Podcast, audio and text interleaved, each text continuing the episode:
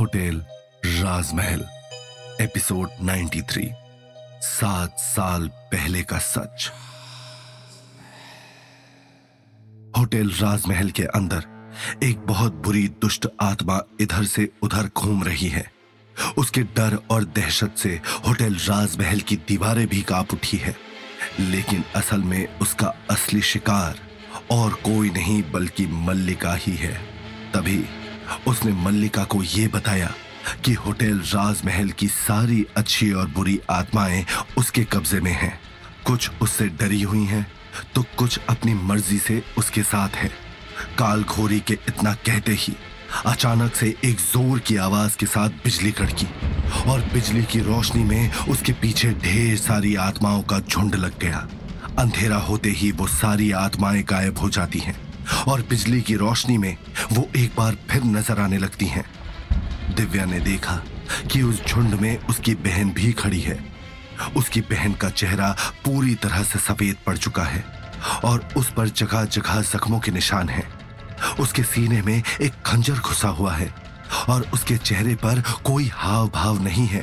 दीदी! दीदी! अपनी बहन को देखते ही दिव्या तुरंत चीखती हुई उसकी तरफ़ आगे बढ़ी। मगर विशाल ने तुरंत दिव्या का हाथ पकड़ लिया।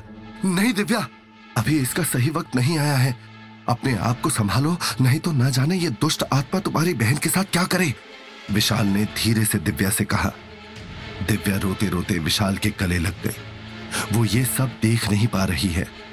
विशाल भी जानता है कि ये सब कुछ दिव्या के लिए कितना ज़्यादा मुश्किल होगा। मगर इस वक्त जरा सी भी बेवकूफ़ी उन दोनों की जान ले सकती है। काल घोरी के साथ, आत्माओं के झुंड में कुछ ऐसी उपद्रवी आत्माएँ भी हैं, जो उछलते कूदते पूरे होटल राजमहल में कोहराम मचा रही हैं। देखते ही देखते पूरे होटल राजमहल में उथल पुथल मच गया और उनकी डरावनी हँसी पूरे होटल राजमहल में गूंजने लगी। तभी अचानक से कालखोरी ने अपना हाथ ऊपर उठाया और उसके हाथ में एक बहुत बड़ी धारदार कुल्हाड़ी आ गई। देखते ही देखते उसकी हँसी गायब हो गई और उसका चेहरा बेहद डरावना हो गया। उसने मल्लिका की तरफ़ देखा और गुस्से से गरजते हुए कहा, आज मैं अपना बदला पूरा करूँगा। आज मैं तुम्हारी आत्मा को भी अपने कब्जे में कर लूँगा।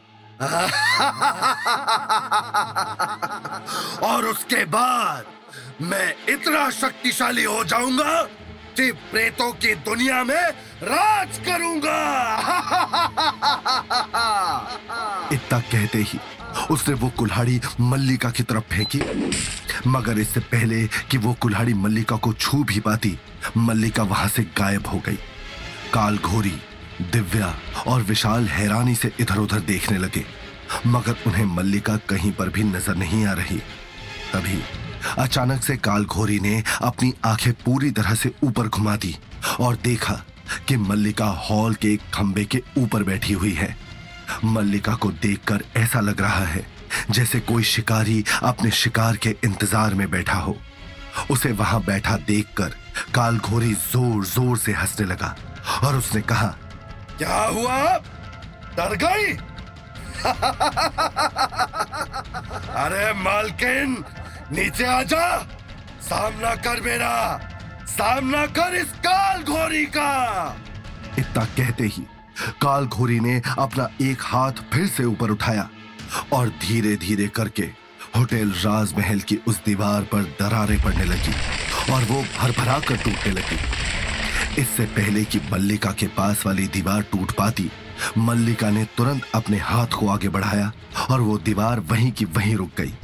उसके बाद वो हवा की तरह उड़ते हुए नीचे आ गई और उसने गुस्से से गरजते हुए कालघोरी से कहा, ये मत भूल काल गोरी कि मैंने ही तेरी दुष्ट आत्मा को सालों पहले उस संदूक में कैद किया था।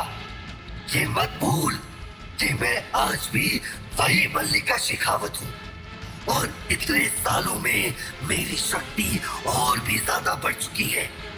अगर अपनी खैर चाहता है तो चुपचाप यहाँ से चला जा। नहीं तो इस बार कैद होने के लिए तेरी आत्मा भी नहीं बचेगी। ये सब देखकर दिव्या और विशाल की हालत खराब हो जाती है। उनका शरीर डर और घबराहट से काँप रहा है और वो दोनों पसीने से लथपथ हो चुके हैं। उन्होंने इससे पहले कभी होटल राजमहल में इस तरह की कोई जंग नहीं देखी थी। तुझे क्या लगता है कि मैं इन सबसे डर जाऊँगा? मैं काल घोरी हूँ, जिसने सालों की सिद्धि प्राप्त की है, जिसके साथ इस होटल राजमहल की हर एक आत्मा है। फिर चाहे वो अपनी मर्ज़ी से हो या फिर डर कर, तू चाह कर भी मेरा कुछ नहीं बिगाड़ पाएगी।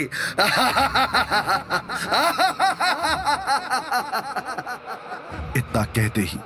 काल घोरी ने अपना हाथ ऊपर उठाया और पास में पड़ा टूटा हुआ दीवार का एक टुकड़ा मल्लिका की तरफ़ उड़ते हुए जाने लगा। उधर से मल्लिका ने अपनी आँख से इशारा किया और पास पड़ा हुआ एक लकड़ी का बड़ा सा फट्टा उड़ते हुए काल घोरी की तरफ़ जाने लगा। उन दोनों चीज़ों के आपस में टकराते ही वो टूट गई और होटल राजमहल के हॉल में धुआँ ही धुआँ फैल गया।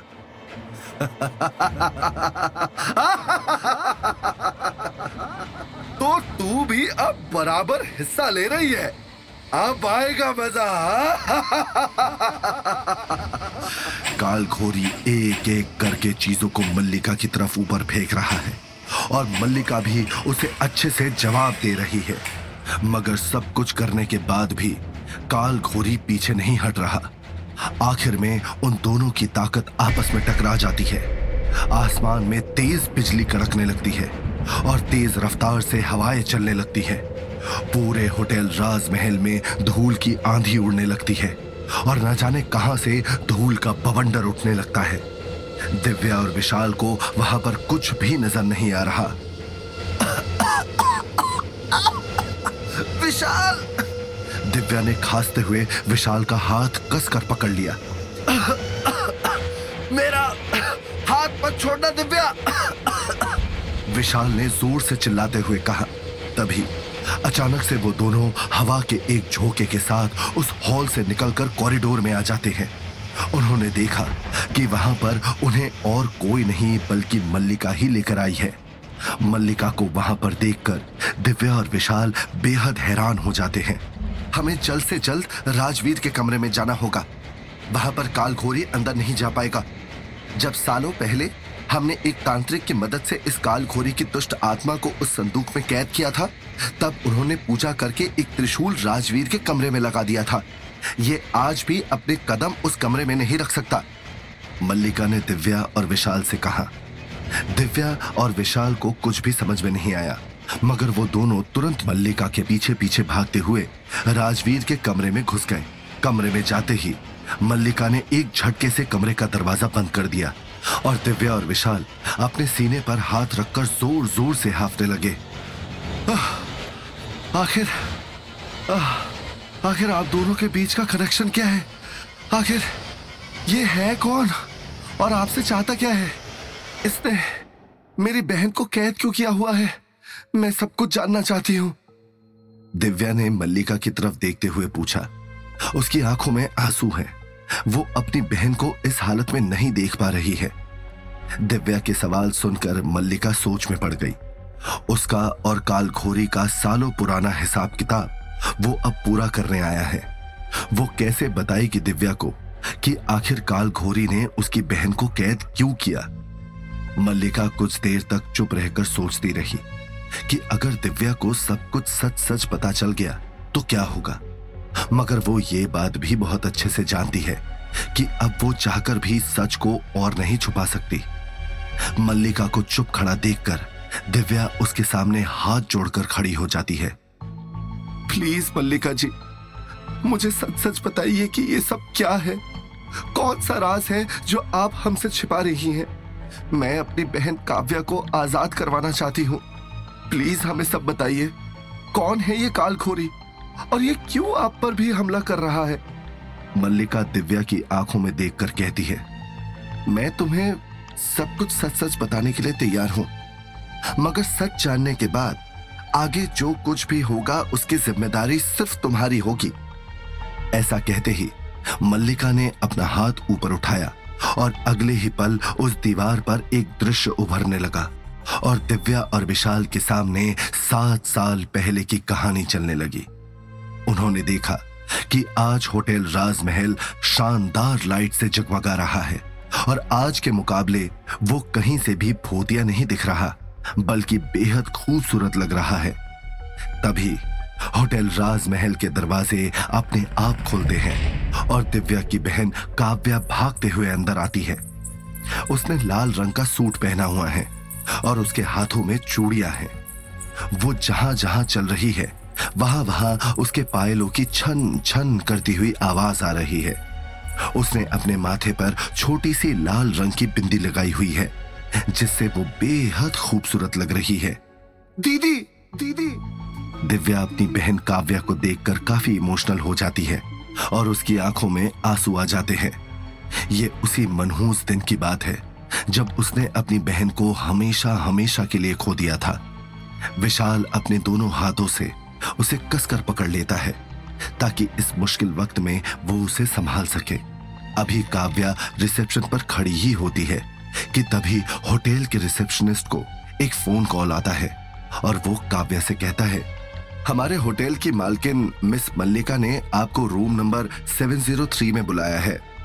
रिसेप्शनिस्ट की बात सुनकर काव्या कुछ सोचती हुई धीमे कदमों से सीढ़ियों की तरफ़ बढ़ने लगी। उसके मन में अजीब तरह की कश्मकश चल रही है। आखिर वो मल्लिका को किस तरह से मनाएगी और कैसे वो यहाँ आने के अपने मकसद को पूरा कर पाएगी? मल्लिका के कमरे में पहुँचते ही काव्या ने देखा कि मल्लिका खिड़की के सहारे खड़ी है और बाहर देख रही है। मल्लिका के चेहरे पर एक अजीब तरह की चिंता है, जैसे वो किसी गहरी सोच में डूबी हुई हो। काव्या के वहाँ आते ही मल्लिका ने पीछे मुड़कर उसकी तरफ़ देखकर कहा, आ गई तुम? मैं तुम्हारा ही इंतज़ार कर रही थी। आओ, बैठो। मल्लिका ने पास रखी हुई एक चेयर की तरफ़ इशारा करते हुए कहा, मैं यहाँ बैठने नहीं आई हूँ मल्लिका जी। मैं यहाँ पर आपसे बात करने के लिए आई हूँ। काव्या ने परेशानी भरे लहजे में मल्लिका से कहा, उसके माथे की लकीरें सिकुड़ चुकी हैं और ऐसा लग रहा है जैसे वो किसी भी पल फूट फूट कर रोने लगेगी। बात तो मुझे भी तुमसे करनी है। मैं जानना चाहती हूँ कि आखिर तुम्हारे और राजवीर के बीच रिश्ता क्या है? मैंने कल तुम दोनों को फ़ोन पर बात करते हुए सुना, मगर मेरे कमरे में आते ही राजवीर ने तुरंत फ़ोन रख दिया। इसीलिए मैंने सोचा कि सीधा तुमसे बात करके मैं इस सच का पर्दा उठाऊं। इसीलिए आज मैंने तुम्हें यहाँ अपने होटल राजमहल में आने को कहा है। मल्लिका ने काव्या की तरफ़ देखते हुए कहा, मैं और राजवीर एक दूसरे से बेहद प्यार करते हैं। प्लीज़, मुझे मेरा राजवीर लौटा दीजिए। काव्या ने मल्लिका के सामने हाथ जोड़ते हुए कहा। यह कहते हुए उसकी आँखों में आँसू आ गए। काव्या की बात सुनकर मल्लिका की आँखें खुली की खुली रह जाती है। उसे ऐसा लगता है जैसे किसी ने उसके पैरों तले से ज़मीन खींच ली हो। वो काफ़ी मुश्किल से अपने आप को संभालती हुई काव्य से पूछती है कि क्या? तुम तुम दोनों? पर कैसे? ये कहते हुए मल्लिका की आँखों में नमी साफ़ साफ़ दिखाई देने लगती है। ये सब देख रहे विशाल और दिव्या भी समझ जाते हैं। कि मल्लिका के दिल को भी भारी ठेस पहुँची है। वो दोनों जब मल्लिका की तरफ़ देखते हैं तो आज भी मल्लिका की आँखों में उन्हें वही नमी दिखाई दे रही है। काव्या ने मल्लिका से कहना शुरू किया, मैं और राजवीर एक दूसरे से कॉलेज में मिले थे, और उसके बाद हम दोनों को एक दूसरे से प्यार हो गया। हम तब से एक साथ ही थे। कुछ महीनों पहले उसने मुझे बताया कि वो एक लड़की से मिला है जो बेहद खूबसूरत है और होटल राजमहल की मालकिन है। उसने मुझे बताया कि कैसे आपको देखते ही राजवीर को आपसे प्यार हो गया और वो मेरे साथ नहीं रहना चाहता। ये कहते कहते काव्या फूट फूट कर रोने लगी। मैं आपसे हाथ जोड़कर विनती करती हूँ। मैं राजवीर से बहुत प्यार करती हूँ और उसके बिना नहीं रह सकती। प्लीज़ मुझे मेरा राजवीर वापस लौटा दीजिए। ये बात सुनकर मल्लिका के दिल को बेहद धक्का लगा। प्यार तो वो भी राजवीर से बहुत करती थी, मगर उसने अपने बुरे से बुरे सपने में भी इस तरह की धोखे की उम्मीद नहीं की थी। क्या मेरे पीठ पीछे इतना सब होता रहा और मुझे मुझे इस बात की कोई खबर ही नहीं थी? मुझे राजवीर ने कभी नहीं बताया कि वो तुमसे प्यार करता है या फिर उसका किसी लड़की से कोई रिश्ता है। अगर मुझे ये सब पता होता तो मैं कभी उसके नज़दीक नहीं जाती और ना ही उसे अपने नज़दीक आने देती। मुझे माफ़ कर दो काव्या। मेरी वजह से तुम दोनों का रिश्ता टूट गया। ये कहते हुए मल्लिका की आँखों में आँसू आ गए। तुम यहाँ पर क्या कर रही हो? तभी अचानक से कमरे के दरवाजे से एक मर्दाना आवाज़ आई। काव्या और मल्लिका ने पीछे मुड़कर देखा तो वहाँ पर राजवीर खड़ा है। उसने सफ़ेद रंग की शर्ट और उसके ऊपर लाल रंग का वेस्ट कोट पहना हुआ है। नीचे उसके बड़े बड़े बूट्स की आवाज़ पूरे कमरे में गूंज रही है। राजवीर गुस्से से तमतमाता हुआ अंदर आया और आते ही उसने तुरंत काव्या को बुरी तरह से उसके हाथ से पकड़ते हुए कुर्सी से खड़ा किया और कहा, मैंने तुमसे कितनी बार कहा है कि मेरा पीछा करना बंद कर दो। मगर तुमने मेरी कोई बात नहीं सुनी।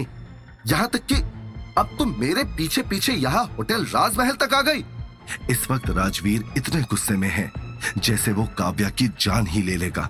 और उसकी नज़र सामने टेबल पर रखे फ्रूट बाउल में पड़े खंजर पर जाती है। तो क्या होगा इस कहानी में आगे? ऐसा क्या करेगा राजवीर काव्या के साथ? जो मल्लिका के भी होश उड़ा देगा। और क्या लेना देना है काल घोरी का मल्लिका के साथ? और क्या काव्या की रूह कभी भी होटल राजमहल की चार दीवारी से आज़ाद हो पाएगी? या उसकी नियति में बस कैद होना ही लिखा है? जानने के लिए सुनते रहिए होटल राजमहल, सिर्फ़ पॉकेट एफ़ पर।